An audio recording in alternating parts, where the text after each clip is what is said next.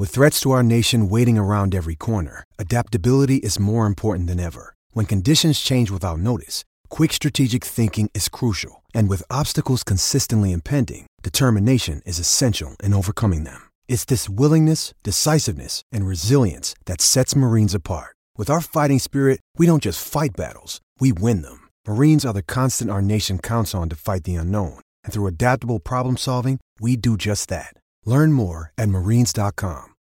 When you need mealtime inspiration, it's worth shopping Kroger, where you'll find over 30,000 mouthwatering choices that excite your inner foodie. And no matter what tasty choice you make, you'll enjoy our everyday low prices, plus extra ways to save, like digital coupons worth over $600 each week. You can also save up to $1 off per gallon at the pump with fuel points. More savings and more inspiring flavors make shopping Kroger worth it every time. Kroger, fresh for everyone. Fuel restrictions apply.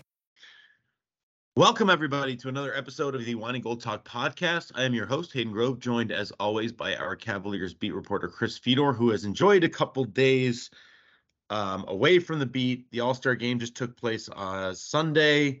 Uh, Donovan Mitchell represented the Cavaliers in that, obviously. Evan Mobley represented the Cavaliers in the um, the Rising Stars game. Is it still called the Rising Stars game? Is that right? Yes, it is. It just has a different sponsor every single time. Okay. Yeah. I mean, it's right. It's always like the yeah. Sprite. Or... Because last year, if you remember, last year it was the Clorox Rising Stars. oh God. Okay. and now this year that. it was the Jordan Rising Stars, the Jordan brand Rising Stars. Okay. Yeah. Well, just like the three point contest is now sponsored by Starry whatever the hell that yeah, is, that right? new lemon lime drink. Yeah. Yeah, I I've been seeing those in the in the you know in the soda aisle or the pop aisle or whatever you want to call it. Um, and yeah. I didn't know what like is it just like kind of like a different Sprite? It's it not, is, It's not it is from the Sprite. new version of Sierra Mist, apparently. Oh, got it. Okay, yeah. that makes sense. But that whoever came up with the name Starry, like, come on, you got to be kidding me. Yeah, I what don't get that? that? I don't get that. Sierra. You go from Sprite to Sierra Mist to Starry. Yeah, I don't know. I don't what know. What are we doing? Sierra Mist. Okay. Okay. Yeah, I get it. I get it. At well, least anyways. that's my understanding of the situation from the five seconds of research that I did on it over the weekend. I mean, it's a very, very big topic. You know, yeah. Starry. You know, Starry soda. That's funny. Okay. So yes, that's exactly what it was. It was uh yeah, it's it's from Pepsi. So yeah, that's yeah. exactly what it is. Okay. Cool. All right. Well, now that that's out of the way, the important stuff for the day. Goodness gracious, Starry, you're right. Um no, while all the All Star stuff was going on, um, some pretty significant Cavs uh, new, not pr- pretty significant. I mean, some very very significant Cavs news um, was going about. Kevin Love agreed to a buyout with the Cavaliers, so he will be leaving Cleveland um, to head to the Miami Heat. He has been in, he was in Cleveland for nine years, um, and what a journey it was. You know, hmm. th- th- after everything that happened, he never got traded. That's he right. was never traded.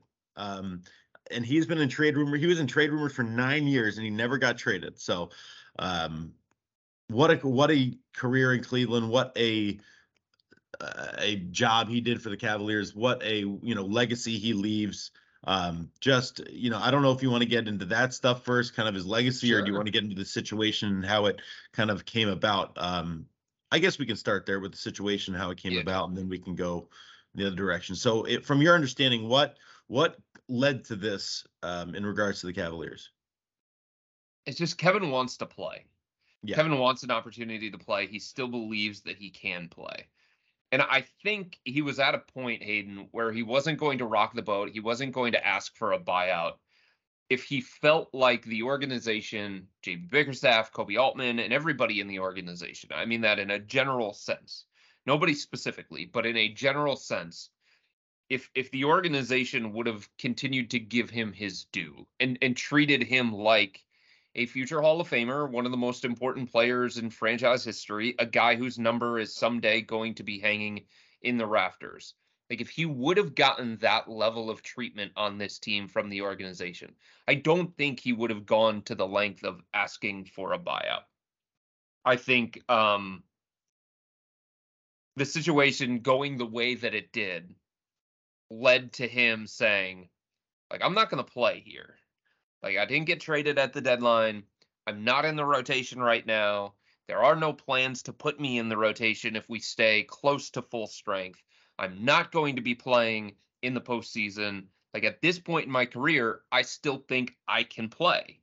Um, I'm not somebody who, um, at this stage of my career, is just going to ride off into the sunset and be happy about sitting on the bench and becoming an essential cheerleader. You know what I mean? So I just think he looked at every um, opportunity in front of him elsewhere and said, where can I make an impact on the court still? Like there is an impact that he could have made for this organization behind the scenes, in the yeah. locker room, as a leader, um, yeah. doing the things um, that he has done for the last couple of years, continuing to make the sacrifice, nurturing Darius Garland, helping out Evan Mobley, like all those different things there was a way for him to bring value to this organization. But he felt like he could still bring value on the court. And it seemed like the organization saw it a different kind of way. Yeah. Okay. That's interesting. Um, you know, does him going to the Heat have anything to do with like that kind of the way that it ended? Like, because you would think Fair. like you would think that the Cavaliers wouldn't want him in the East. Yeah, so it's a really good question, and multiple people ask me the same thing. My my subtexters, my Cavs insiders ask me the same thing, and like, like there is a human element involved in every decision that everybody is going to make, right? Sure. There's a human element involved when Donovan Mitchell decides, um, you know that that he's going back to Salt Lake City for the first time and how he's going to handle that situation. Um, there's a human element involved when Danny Green decides that he gets a buyout from the Houston Rockets and he weighs all of his different options and he chooses Cleveland over like Boston and the Los Angeles Lakers and the Phoenix Suns. And, and I do think there is a human element involved here when it comes to Kevin. Um, but I don't think that overshadows like the reality of why Miami made the most sense for him. Like, yeah, I think there is some part of him that has an opportunity to go to another Eastern Conference team, play against the Cavs, um, enjoy the sunset, and maybe beat the Cavs in a seven game series in the postseason. Maybe there is some of that. And I wouldn't rule that out completely. But at the end of the day, I think a lot of people around the NBA felt like Miami made the most basketball sense for him because they've been looking for a player like Kevin um, somebody to play next to Bam Adebayo in the front court, somebody to give consistent minutes in the front court. I mean, if you think about it, they've been trying to piece it together behind Bam. They're playing Jimmy Butler as the starting power forward, right? Or Caleb Martin as the starting power forward, whoever you view as the starter between those two guys.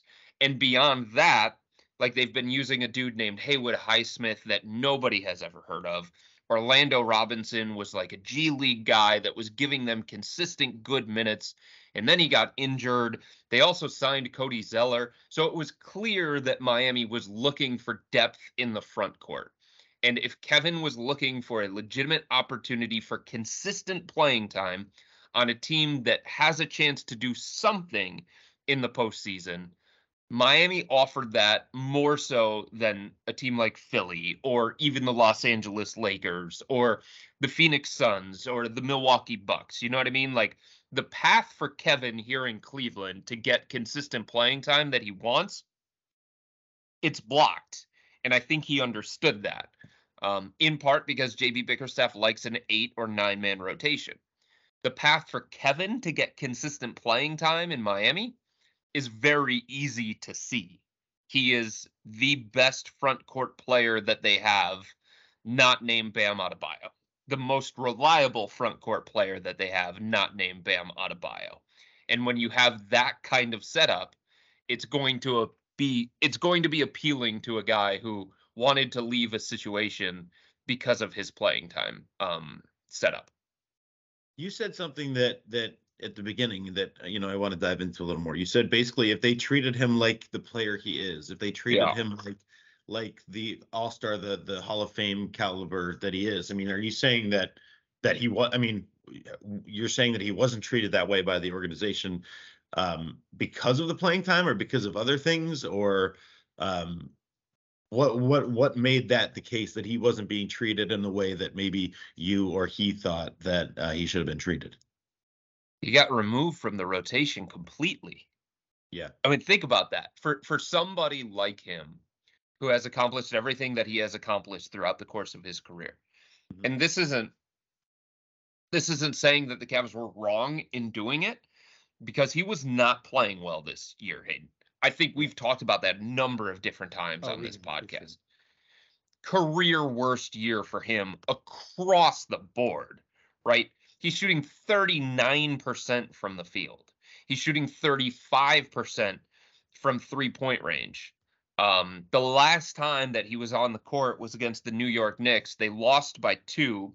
He played 12 minutes and he was a minus 20. Like the last time he scored 20 points in a game was at the end of December. That was a long time ago. So like the guy that he was last year for the Cavs on the court, where he was in the running for six man of the year, the Cavs didn't see that guy this year.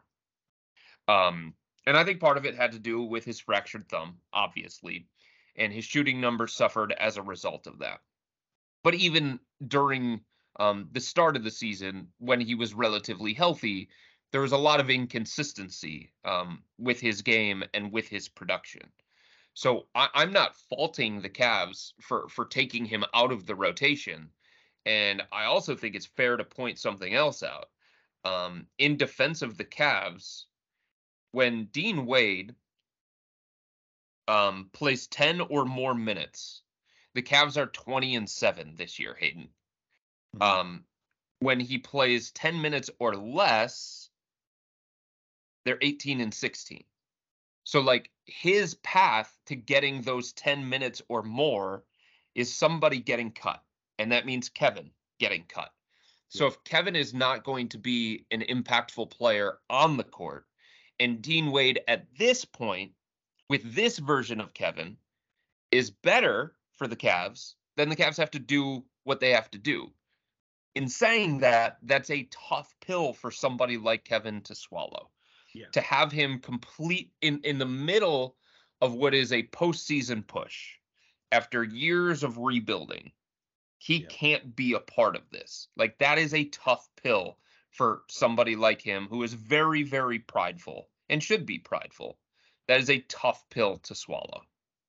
Yeah, it makes sense. And yeah, I, I totally see it. And maybe, you know, I mean, that's why they agreed to it because I think, you know, at very least the Cavaliers wanted to give Kevin, you know, the um the ability to do what he needed to do um, and right. Kevin, you know, obviously, you know, wanted to do what he wanted to do, and and I don't blame him. Like you said, you know, it's just a very tough situation, um, all around, um, for for everyone. Um, you know, I, I'm not going to say the Cavaliers did Kevin wrong, um, because I don't know all of the details. I don't know exactly right. what happened, um, but I do think that you know it is. You're right. It is tough to kind of navigate the personal side, the professional side, the the legacy side, like what he's meant for the organization, you know, yeah. behind the scenes, like you know, it's just there, the, what he does off the court. There's just a lot to balance there, and um, you know, I what I do know is certainly that there is no bad blood from you know the fan base, from a lot of people in Cleveland. I mean, there, you know, it it didn't end poorly in that regard at all. I mean, a lot of people were upset to see Kevin go um, you know, given what he's meant to the city and what he's meant to this team, which I think can't be overstated. I mean, you know, he's been here for nine years. Like you said, his number's going to go up in the rafters. Um, yeah. You know, was part of the championship team, was part of the um, finals teams. You know, went through, stayed, and and fought through some really tough seasons. I mean, he's been a constant, and um, you know, it's been quite the journey for him in Cleveland. I had talked to Kevin about a few different things um, earlier this season, and and one of the things that um, I was planning with him and I was planning with the Cavs was just about how this was the final chapter for him. Yeah. Ending his career in Cleveland is something that appealed to him. And I think there was mutual interest in bringing Kevin back beyond this season. Mm-hmm. But like that kind of stuff is now over. You know what I mean? Yeah. Like, I know he wasn't playing well. Um, and he wasn't giving them on the court what they needed. But it's unfortunate. That's the way that I'll put it. It's unfortunate because Kevin told me earlier this year that he wanted it to end here. Um, and I just think that opportunity with some of these relationships, which I think are a little bit um, fractured at this point, um, or at the very least strained at this point. Yeah. I think it could have been handled differently. I, I think this outcome could have been different than than it was. Yeah. And it's unfortunate that that it's not. And and I know that there's a harsh business side of basketball, um, but it's also a people business. Bottom line. Yep. Could not agree more. Could not agree more. It is a people business, and you know, eh, Kevin has been, like you said, he's not perfect. He's had. He's not. Um, he, he had, had, bad some, moments. A lot of bad moments. Yes, yeah. he had some bad moments for sure, and I think he would recognize that. But also, I mean, you know, as things have gone, he's been a great leader for this team. He's been a great ambassador for, you know, the Cavs, for the city of Cleveland, for a lot of different things. And I agree with you that it, it it's unfortunate that it had to end this way, and maybe it didn't. You know, maybe the, again, maybe there was a way for them to work this out. Um, yeah, maybe. Eh, or maybe there was a way. You know, maybe say, say you know, like you you talk about Dean Wade. Dean Wade's been injured. You know, what happens if he's um, you know, he's injured again. It would be nice to have Kevin to step up and, and be in that role.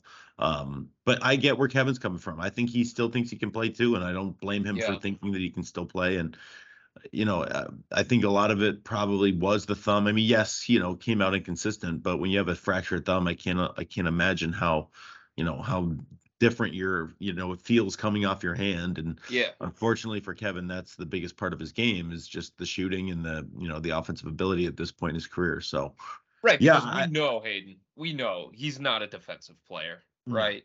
And and i think that's part of the issue too. This is a jb bickerstaff coach team.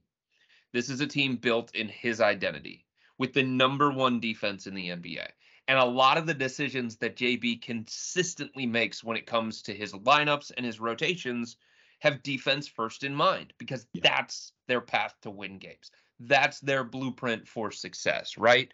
So if this is a team that likes to be able to switch the two bigs, the fours and the fives, we're going to switch things four and five. We're going to switch things three through five. Like they can't do that when Kevin is on the court because of his defensive limitations. And we saw that in his last appearance with the Cavs against the Knicks when Jalen Brunson called for a switch against Kevin and repeatedly smoked him off the dribble by pulling him out to the perimeter and getting a running start. Like teams were going to continue to target Kevin on the defensive end of the floor.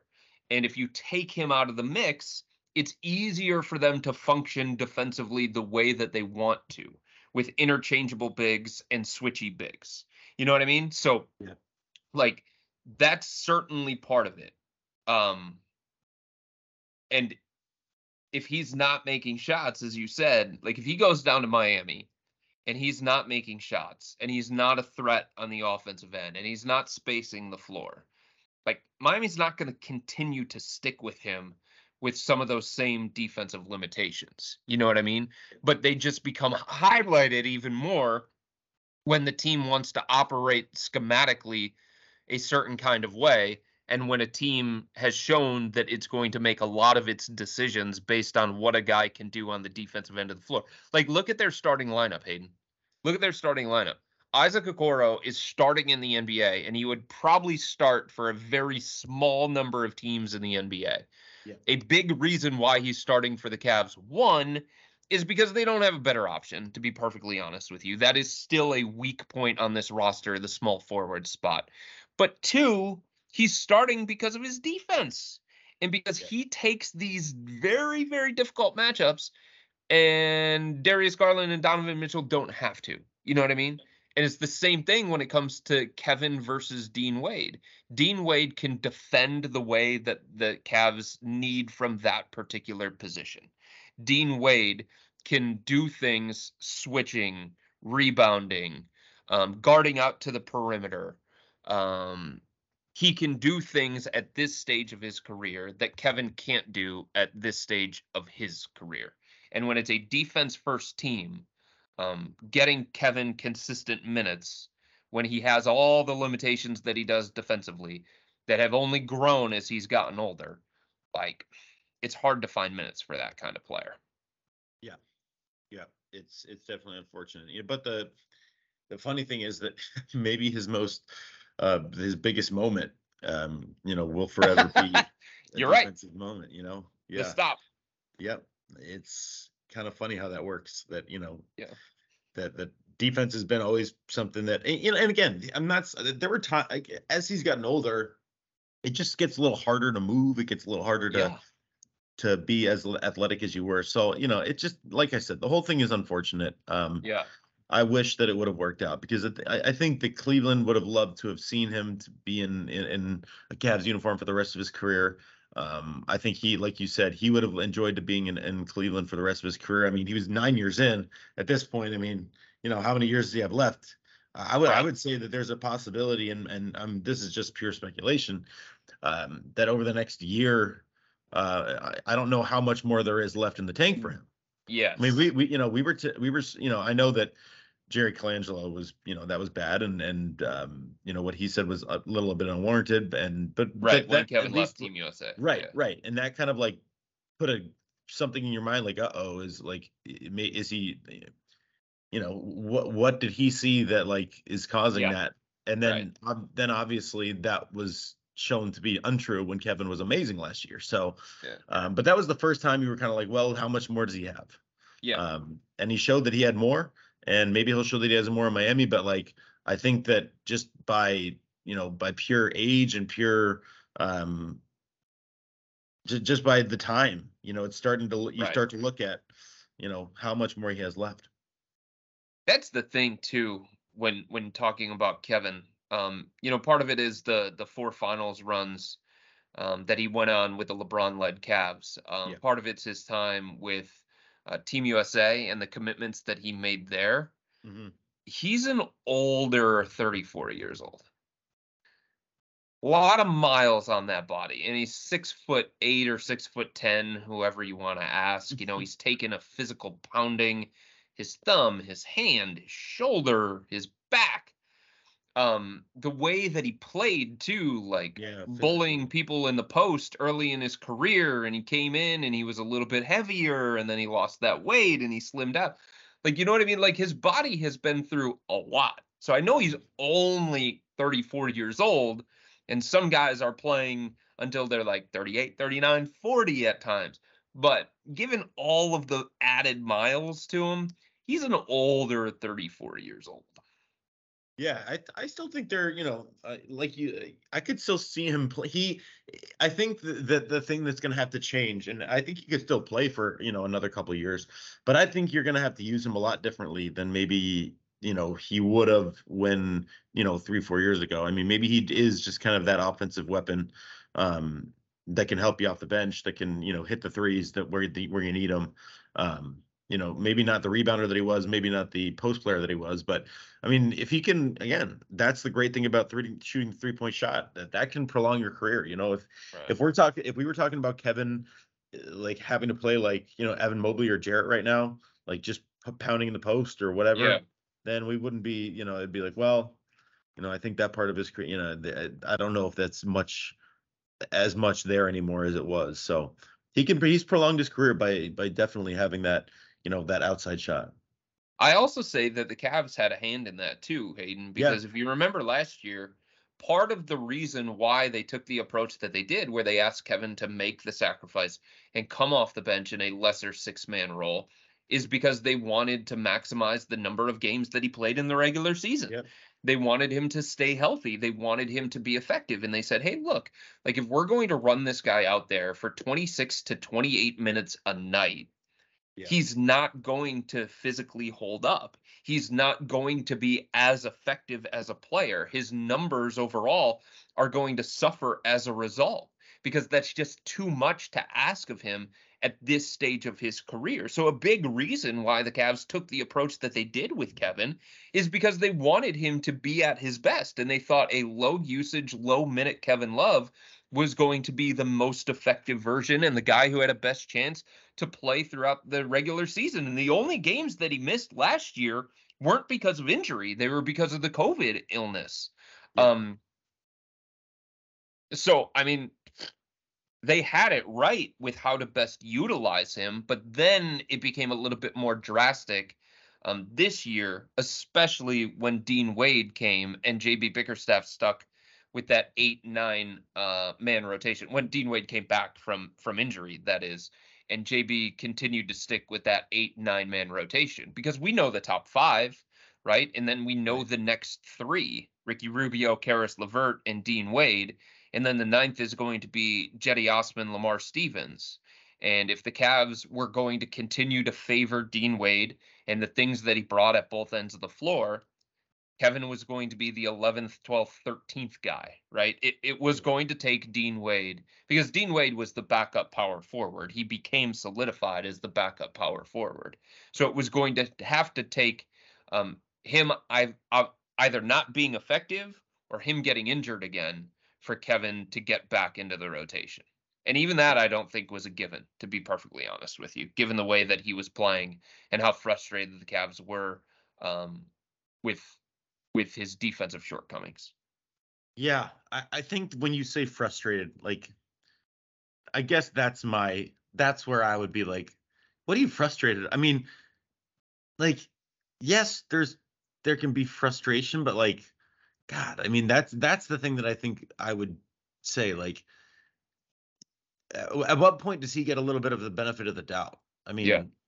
you know, I think that's that's the difference. And that's maybe what I'm I'm thinking about in regards to like the whole situation in general, why he's not in the Cavaliers anymore. I mean, I mean, my goodness, you know, the guy is giving you everything. He's been there for, you know, highs and lows and, and busted his butt and taken, you know, taken a bench role and and done everything mm-hmm. you can and mm-hmm. you're just mm-hmm. gonna you're just gonna kind of let him uh, you know because of some of the short defensive shortcomings and because he had an issue with his thumb you're just gonna you know you're you're not gonna give an opportunity to get back on the floor i mean that's yeah. kind of where i'm like eh, I, I don't know i don't like it it's interesting too because I remember having a conversation with a couple of people at the beginning of the season about the potential for Kevin Love being the Cavs version of Udonis Haslem and I wrote yeah. that, and we talked about this on the podcast. And I think it was about a month ago. I was talking to those same people, and I brought it up, and I said I didn't think it was going to happen this year in the middle of the season. Yeah. When the Cavs were pushing for a playoff spot and they were finally emerging from the rebuild darkness. Right. And and I think I think the drasticness of his role changing I I think that was tough. Yeah. Right. Like it's right, one so quick. It was. It was. Um. It was. Dean Wade came back, started to get more minutes, started to shake off the rust, um, started to get his conditioning back, and you're out of the rotation. Yeah. Uh, yeah. That's something that I find really tough, especially for a guy that's like you said, been an All Star, been a, is going to be a Hall of Famer, gonna have his his number in the rafters in Cleveland. I, it's tough. I definitely agree.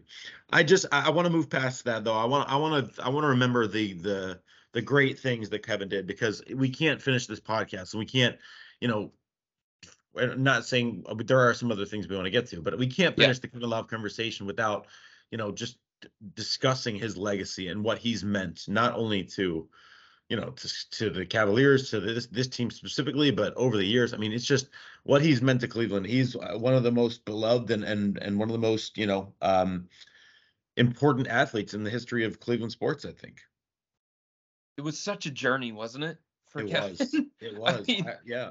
Hayden, think about was it last year? I think it was last year. He got booed at home during pregame introductions. Remember that? In the aftermath of all of the, in Kevin's words, not my words, in his own words, the childish antics that he had on the court. You know, the moment against the Toronto Raptors where he slapped the ball in bounds, uh, yeah. the moment with Collin Sexton where he stomped towards him and he demanded the basketball. Like, because of those kinds of things, he was at home, introduced in the starting lineup, and got booed by the fans. That was two years ago. And yeah, then last year, that was not last year. Yeah. No, it was not last year. It was a couple of years ago. And then last year, he turned it around. He completely rebuilt his image and he became beloved again because he was willing to sacrifice and he stayed through all of the tough times and he mentored Darius Garland and all of those different things. Fans loved him again. Um, so I just give him a lot of credit for like being able to rebuild his image like that. Um, because it looked like at points that it was just going the wrong direction and it was sad and it was unfortunate because he was so big during the LeBron um finals era uh, like he was the third member of the big three. They don't have a championship banner without him in his contributions. And it was it's strange to me because it was such a journey and like I can't think of of too many other guys that stayed for that long of a stretch in one organization that went through it like that that was beloved, hated, then beloved again. I think hated is a very strong word. He got booed during pregame introductions. Chris, I think hate, home. I, I People hate, wanted him cut from the team. I okay. I think hated is a very strong word. Sports that- hated he was. Uh, I think they were upset with him. I think that they were not happy with the way that he was doing things. But I think if he would have left at that point, he would still be beloved overall. I don't think it if that if things if he wouldn't have turned it around and he did 100 percent no and that's Yeah. what we're question that's that that is exactly the what we're te- saying. But I still think that even if he left on those terms, he would still be beloved and he would still have Mm. a lot of the same um, love that he's gotten from fans and people because he just er, yeah I, I mean just I think it goes well beyond just a couple of years. I think it goes, you know, through the whole journey in general. It, it is a good hypothetical, you know, but it, it, it is hypothetical, but like I don't know. I think hated is a strong word. That's just my Had opinion.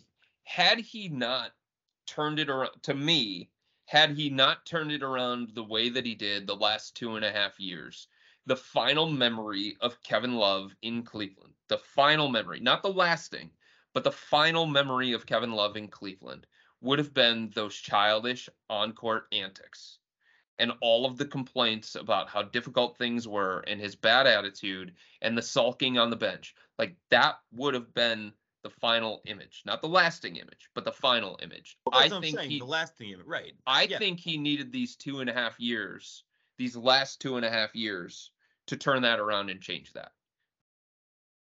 Well, you just said no. You just said it that the lasting image would have been not been that. That's what I'm saying. That the lasting image would have been, you know, his con- his the championship, what he was for the organization for a long time. You know. No, I'm yeah. saying I'm saying his lasting image changed because of the two and a half years. These two and a half Uh, years. I mean, it definitely made it better for sure. Oh my God, yes. Yes, but I don't know if it changed the over. I if we're Mm, talking about like the overall, that's is, interesting. is Kevin Love beloved or not? If you would have asked, you know, I I think that the answer still would have been yes. I don't think so. Okay, well, I Nope. we we certainly disagree on that. Uh, That's and interesting. yeah, I think I think at the end of the day, I honestly, Chris, I think that anybody on that OC, on that 16 team gets a lasting image of I, I do. I I mean, I- J.R. Smith, things didn't end particularly well. People still love J.R. You know, like I I think that that 16 team it will always be beloved and will always have a positive, lasting image. I don't care who it is. I don't like even LeBron. Like, yeah, there's some people that are like, oh, LeBron left us again, but overall, still beloved. Came back, you know, made the promise. Kyrie is the one that really. mm. Kyrie is the one that really, you know, even him though. There's a lot. I, I've, I mean, um, maybe it's it's not just social media, but there are people that still love Kyrie for what he did, and that's after all the off the court stuff that he's done. After he essentially broke up the dynasty. By the way, I there, I don't. I think if it wasn't for Kyrie, LeBron would still be in Cleveland with Kevin. Um, so Right, but again, that's part of it too. uh, I think maybe Kyrie. Kyrie may be the only one that wouldn't go down as beloved in my mind. But there's even a difference between Kyrie and Kevin, right? Like the Of things course. that the things that Kevin accomplished in his nine years here with the Cavs, they don't stack up to what Kyrie did. the importance of Kyrie to this organization. maybe, yeah, but like in terms of just in general, Kyrie, Kyrie's the second best player in the organization's history. He's yeah, the second most and his number important. and his and his number will never be retired. I think it will. I I could Oh, not I disagree with you absolutely think it will. I could. We are we are we are Stephen A. and uh, and Shannon today. I I I could not disagree more with that. I don't think Kyrie's will ever be, and uh, maybe he'll be uh Cavs Hall of Famers. I don't know what they, you know, I don't know what the Yeah. the criteria. That is. wall of honor thing that they do. yeah, Wall of Honor. Sure, I don't think his number's getting Oh. retired. There, there Mm-mm. no way that the Cavs, with a straight face, can put Kevin Love up there for the nine years of what he did for the Cavs, and they were very, very good things, and he deserves to have his number up there. But there's no way with a straight face they can do it with him and not Kyrie, the second best player in franchise history. They can't. It's going to be awkward. Off, the field stuff, uh, off the court stuff matters. Like that's the the way that Sure the way that things ended with Cleveland. Ma- that matters. And I know that. Kyrie was the second best player, but that matters. It does. I- I and and that's why I think you you just said it would be awkward. Well, then why would they do it if it's going to be awkward? because it's the right thing to do for an organization to recognize what that guy meant to the mm-hmm. organization. Yeah, but man, I don't know. I, that's tough. You can't just I'm not- ignore his time here. No, you, can't, just not celebrate no, it. Can't. No, you can't. You can't. And he did some great things, no doubt. But I, I just think if you're looking at uh, over it as a totality as a whole, you're you're basically honoring the guy, a guy that Right. not only dismantled. You know, I think you got to look at it this way. Yes, he did some amazing things, and he's an amazing player, no doubt. But he's a guy that dismantled a dynasty, and he's a guy that has since, you know, had some really rough moments off the court. Um, you know, making not only your franchise and as as at, at times has come uh, you know LeBron for for all that he did to Cleveland has never really came at Cleveland the way that Kyrie did. Kyrie, you know, calling it not a real sports city, not playing here for how many years just because he didn't want to, you know, be like in front of the fans. Just Mhm. I don't know. I don't know. I wouldn't I, I wouldn't I wouldn't do it. I wouldn't. And maybe my opinion will change over the years, but I wouldn't do it as of Yeah. right now. So just in the same way that we're talking about like certain things should not overshadow like what Kevin did for the organization for 9 years. It's the same thing with Kyrie. Like certain things, moments of immaturity, moments of being just a jackass, um all of the other things off the court that are very very controversial since leaving the Cavs, how it all ended. Like those things can't overshadow what he did while he was here and how important he was to the organization. Just like with Kevin, like certain things where there were slip ups on his part, they don't overshadow the fact that he was part of that championship team. Um, he was an all star at times while he was here. He was the third member of the big three.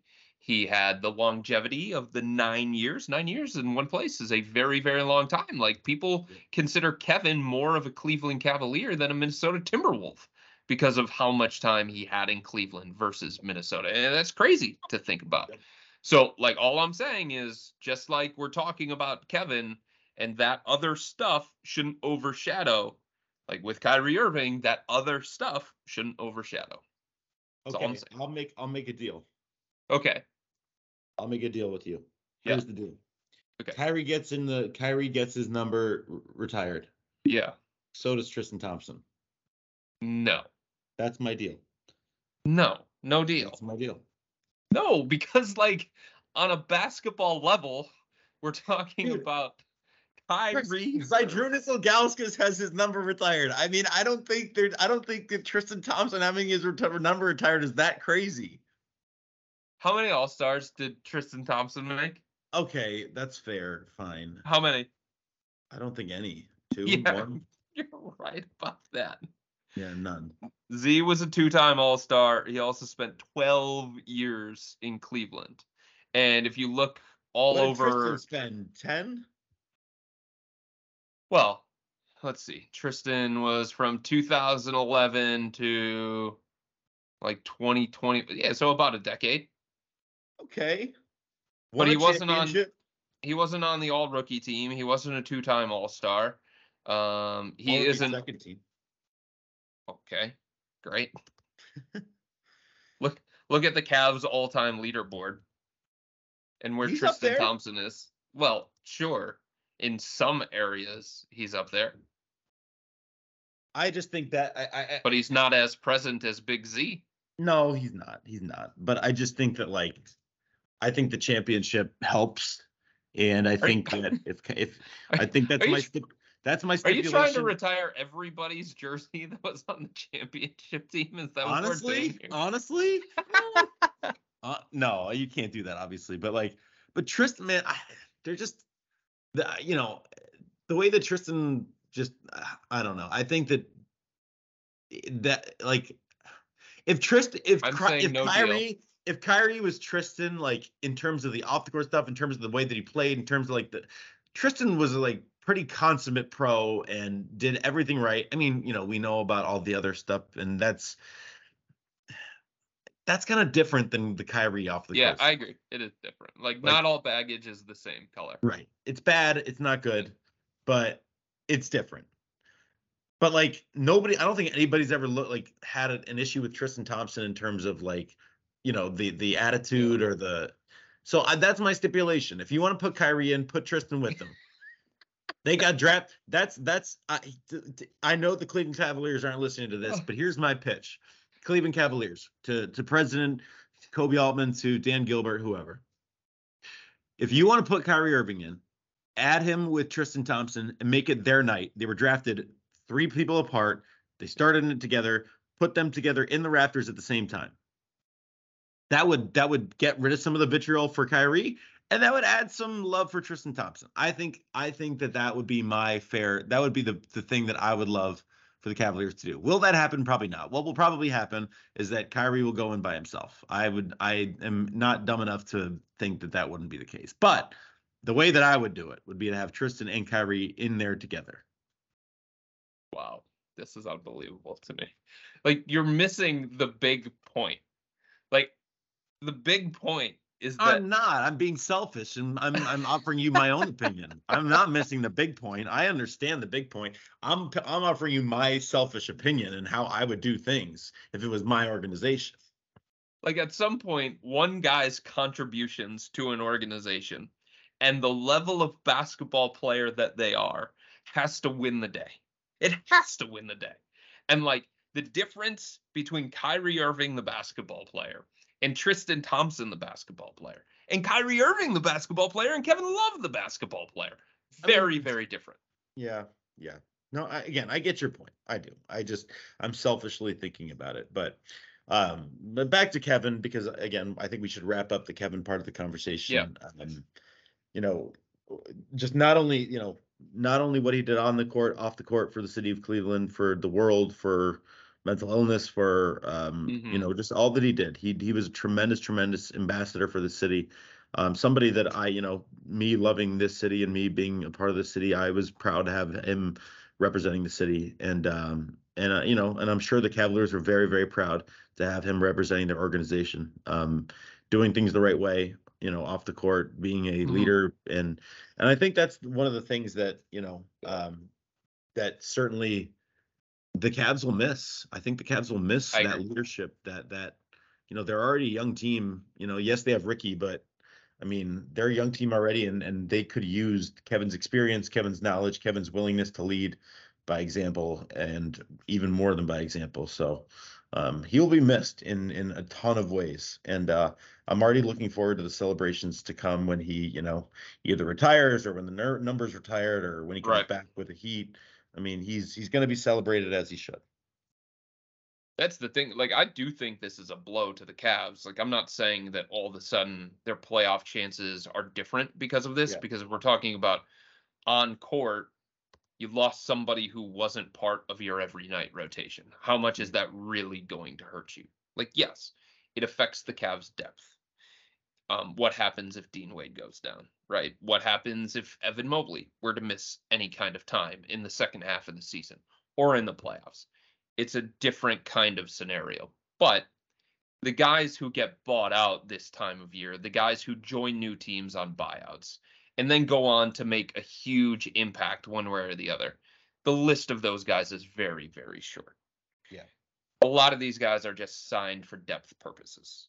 Um, so the fact that the Cavs lost Kevin as a basketball player based on what he was giving them on the court, it's not a big blow, and it's not going to affect their chances of chasing down Philly, Milwaukee, Boston in the Eastern Conference. It's not going to affect their chances of winning a, a, a playoff series if they have home court advantage in the first round. But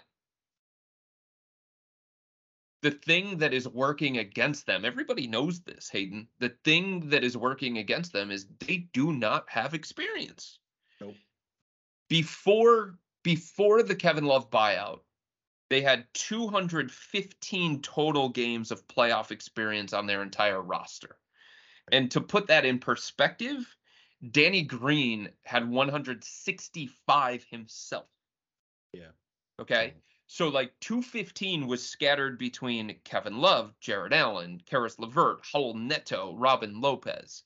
Yep. So just having a guy who had been there, done that, seen things, being able to talk through stuff with Darius, being an extension of Coach JB Bickerstaff, that kind of knowledge just through osmosis, I think was helping the Cavs. I think it was helping Darius. I think it was helping Evan Mobley.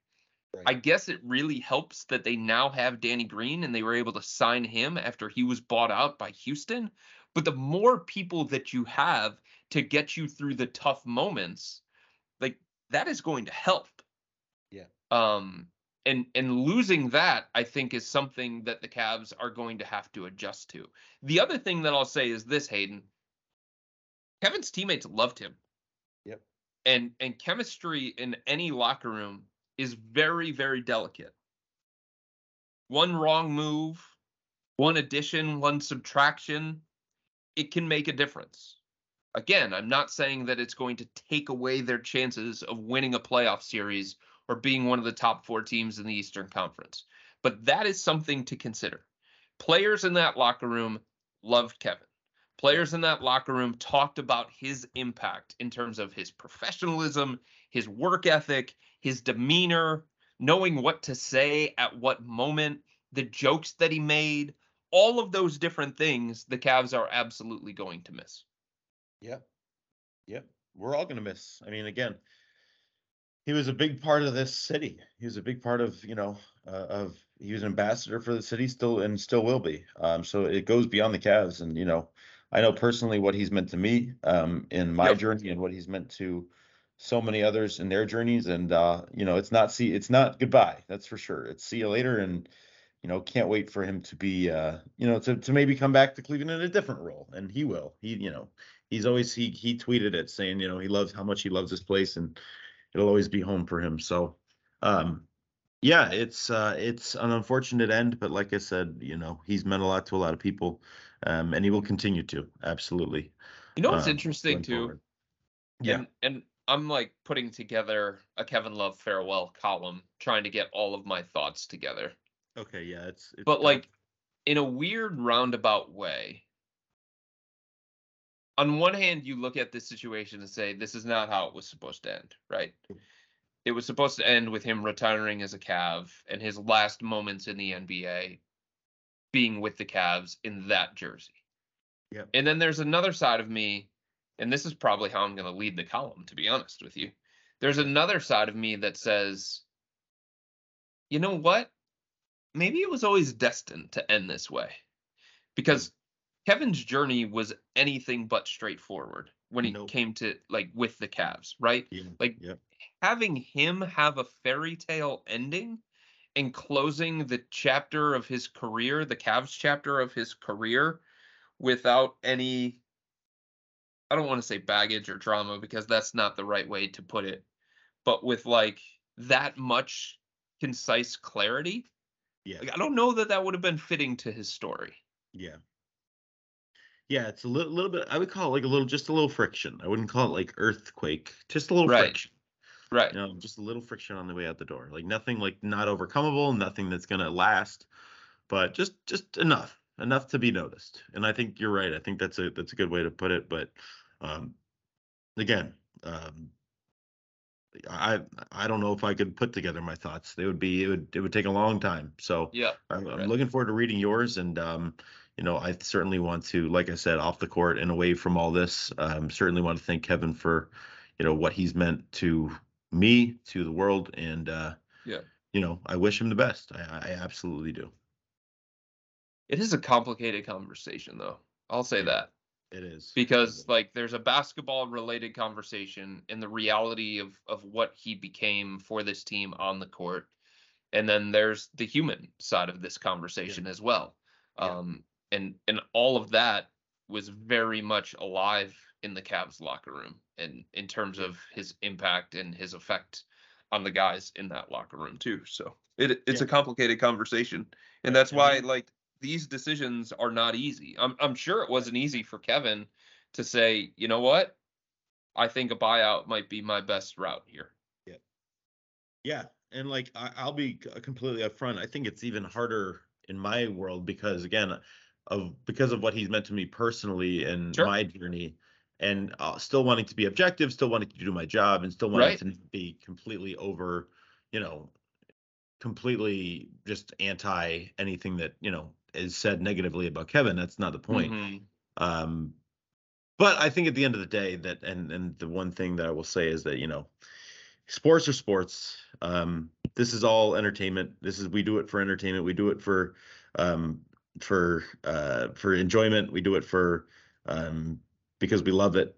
And uh, the same would go for Kevin for basketball. Um, but Kevin, the human being, I, again, I can't say enough, and I'll Yeah. never say enough about about who he is as a human being and, and what he's meant to me, to Cleveland, to uh, Right. the NBA, to everybody. And I just want to make sure that you know that that's, I think that's my lasting legacy is Kevin Love, the human being, more so than anything else.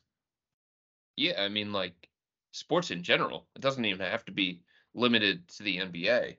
Yeah. He is like the face of mental health and and Yep.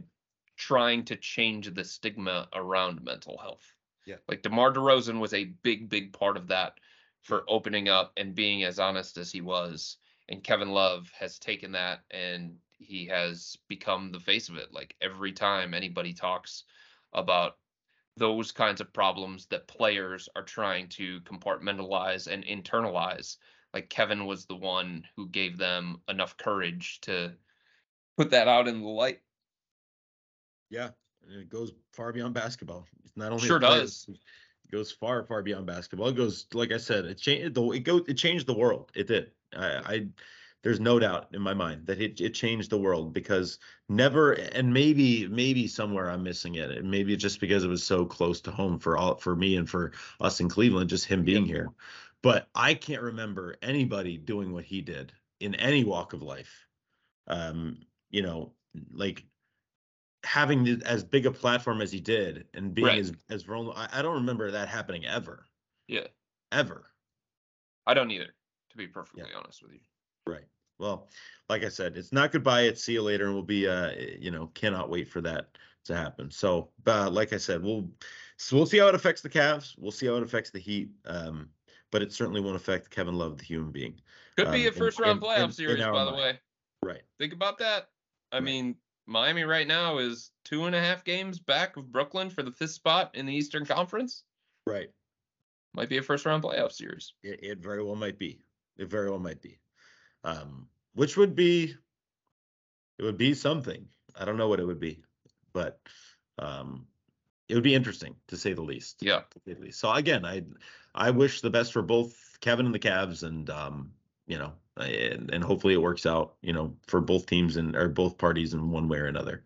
Um, I do want to talk about the Cavaliers moving forward, though, because they're without Kevin Love. We talked touched on a little bit. I want to touch on Danny Green a little bit. You know, you touched on him uh, a little bit about how he, you know, will help this Cavs team. Um, and how he wanted to be here. Uh, what does Danny Green bring that maybe they didn't have before? You know, just in coming to Cleveland and having that, um, you know, that pedigree and also that ability um, to to light it up from beyond the arc. I think it's important for everybody on every side of this thing to have honest expectations and be realistic about this, right? Like, again, when it comes to guys getting bought out, how many of them really go and become difference makers on their new teams? The list of guys that have done that is very, very small in NBA history. And I know this buyout market is a little bit different this year because the level of talent available at the buyout market was probably more vast than what it's been. And just the depth of the buyout market has been a little bit deeper than what it's been. But like this is a guy who is coming in to be, you know, somebody who improves the depth of the Cavs, bring some three point shooting, bring some playoff experience. And even Danny Green, when we talked to him before the game, the final game before the All Star break, Hayden, when we talked to him in Philadelphia, he kept saying, if, if, if, if, if, when talking about his role, like, if I get playing time, if they feel like they need me, if they feel like I can help in a certain situation. So I think he understands that he's coming to a team that is a playoff team, fourth best team in the Eastern Conference, one of the legitimate contenders in the NBA.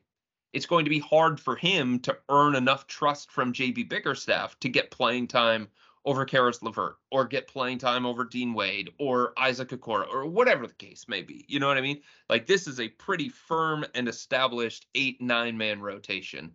Right. And if Cedi Osman is struggling, okay, then there's a place for Danny Green. If Lamar Stevens is not giving enough offense and the Cavs sour on his defense, okay, more room for Danny Green. If Caris LeVert goes from 30 minutes a game to 26 minutes a game and um, Isaac Okoro goes from close to 30 minutes a game to a little bit less than that. Okay, then suddenly you have a little bit more playing time available for Danny. Um, but this is just this is just a guy towards the end of the Cavs rotation. And if he hits a couple of shots in the playoffs, or if he hits a couple of, of shots towards the end of the season, or makes a couple of big plays that he has made throughout the course of his career, then great he um he brings the value that the Cavs needed from this kind of signing. But he's not going to displace Isaac Okoro in the starting lineup anytime soon. And I think it's going to be hard for him to get consistent 20 to 25 minutes a night. Do you um the Cavaliers currently uh 38 and 23 in the East, uh fourth seed in the East, five games behind the Celtics. Yeah. The Cavs have I'm really bad at math, but I'm looking 61 games they have 21, 21 games, games left. left. Okay. So in these last 21 games. Yeah. The last 21 games. What is their goal? What what is their is their goal to, you know, to find their way up to the second seed? Is their goal to um, you know, bounce Philadelphia from the third seed and get to the third seed, or is their goal to just prepare for, you know, the postseason, prepare to pay to play, um, you know, whoever's behind them? What yeah. what is the what is the kind of goal and the the the the takeaway for the last 21 games for the Cavs? What do you think it should be? That's a great question. Um, I think it should be, you know, I think it should be a little bit of both. You know, there, I, I, I think that they easily can get back. In, I mean, they have as many wins as Philadelphia. I don't think that that's out of the question. Yeah, and, and I think it should be a little bit of a balance. You know, preparing for the postseason, maybe resting some guys here and there, mm-hmm. you know, mm-hmm. down the stretch, but like still trying to get after it, you know? Yeah. I think it needs to be big picture. I, I think okay. there is no danger, at least in my eyes, unless like something drastic happens. And you yeah. can always say that that could happen to any team in the NBA. Right. Unless something drastic happens, this is a playoff team. Um, and I don't think they should lose sight of the big picture. I think if JB can find a way to not run Darius, Donovan, Evan, Jarrett into the ground. He is playing those guys entirely too many minutes. Um, if he can find a way to have them be at maximum effectiveness, as close to that as possible, going into the postseason, that's what the goal should be. Okay. Because it's for this team, yes, it's about getting to the playoffs, but it's about getting that kind of experience, real experience in a postseason series and seeing what they can do once they get there. And I think they need to be at their best going into the postseason. And Darius and Donovan and Jarrett and Evan, the highest minute guys on this team, need to get some. I, am not saying that they need to take games off or anything along those lines, but like JB needs to manage those guys and their minutes in a different kind of way, um, so that they can be as close to as effective as possible to give it a real go at winning a first round playoff series, especially if they're going to have home court advantage in the first round of the postseason. Like there is a path for them to win a playoff series. And I think that would be a really, really important step for this organization. All right. I like it. I like it. I also Um, think they're going to benefit just from the schedule, Hayden. Yeah. Like I, don't think they're going to have to use Donovan, Darius, Evan, and Jarrett, the the four most important players, the same kind of way that they've had to recently. Because if you look at the numbers, they've got the fourth easiest schedule in the second half of the season coming out of the All Star break. So I think opportunities for them to not treat it the same way that they had at times, I think those opportunities are going to be there naturally. Yeah, you got um, a lot of game. You got two against Charlotte. You got two against Yeah. Brooklyn. You got two Charlotte against Orlando. stinks. Three against Charlotte. Two against Orlando. Two against Brooklyn. Um, yeah, you got Detroit. Toronto stinks. Toronto, Toronto in there. Washington. Even yeah, though they some- haven't been able to beat Toronto this year, they're not very good. Yeah, they they- have a lot of uh, they have a lot of. Indiana, Yes. Yeah, there's a lot of opportunity in the last Yeah. 21. So, all right, we'll see how it goes. We will definitely talk to you all before then. Um, again, want to thank Chris for joining me today. A nice long one today on the podcast, and I think it was well deserved. Of you know, with everything. got a lot of things to talk about. Exactly, a lot of things to talk about. So, um, I want to appreciate or want to thank you again. I want to thank Chris. want to make sure that you get to cleveland.com slash Cavs as the Cavs gear up for the playoffs. I say this every time, and it's true every time. What better time to get Chris's subtext than right now? Um, three ninety nine a month, 14 day free trial. All you have to do is go to cleveland.com slash Cavs. Click the blue banner at the top of the page, and you'll get all sorts of insight and analysis sent straight to your room or straight to your phone from Chris uh, himself. All you got to do, like I said, add your phone number 399 a month 14 day free trial if you go to cleveland.com slash Cavs. it'll get you'll get that information before anybody else you'll get the insight that you need straight to your phone so do it now chris i hope you had a great all-star break and i hope you uh get ready for or i hope you are ready for the uh the last Yeah. stretch here before the postseason Thanks, man. Should be a fun second half of the season. Second half, obviously in quotes, because they've played 61 games at yes this point. i'm bad at math but i know that that's not halfway Yeah. i'm, And I'm yet- pretty sure Yet they call it the second half of the season, the post All Star break push. it is what it is i will i Yeah. will I will. Gla- I I do know enough math to know that it is not halfway, so I will at least be okay in that regard. Yeah. All right. Thank you, everybody. Have a great day. We will talk to you soon right here on the Wine and Gold Talk podcast. Take care.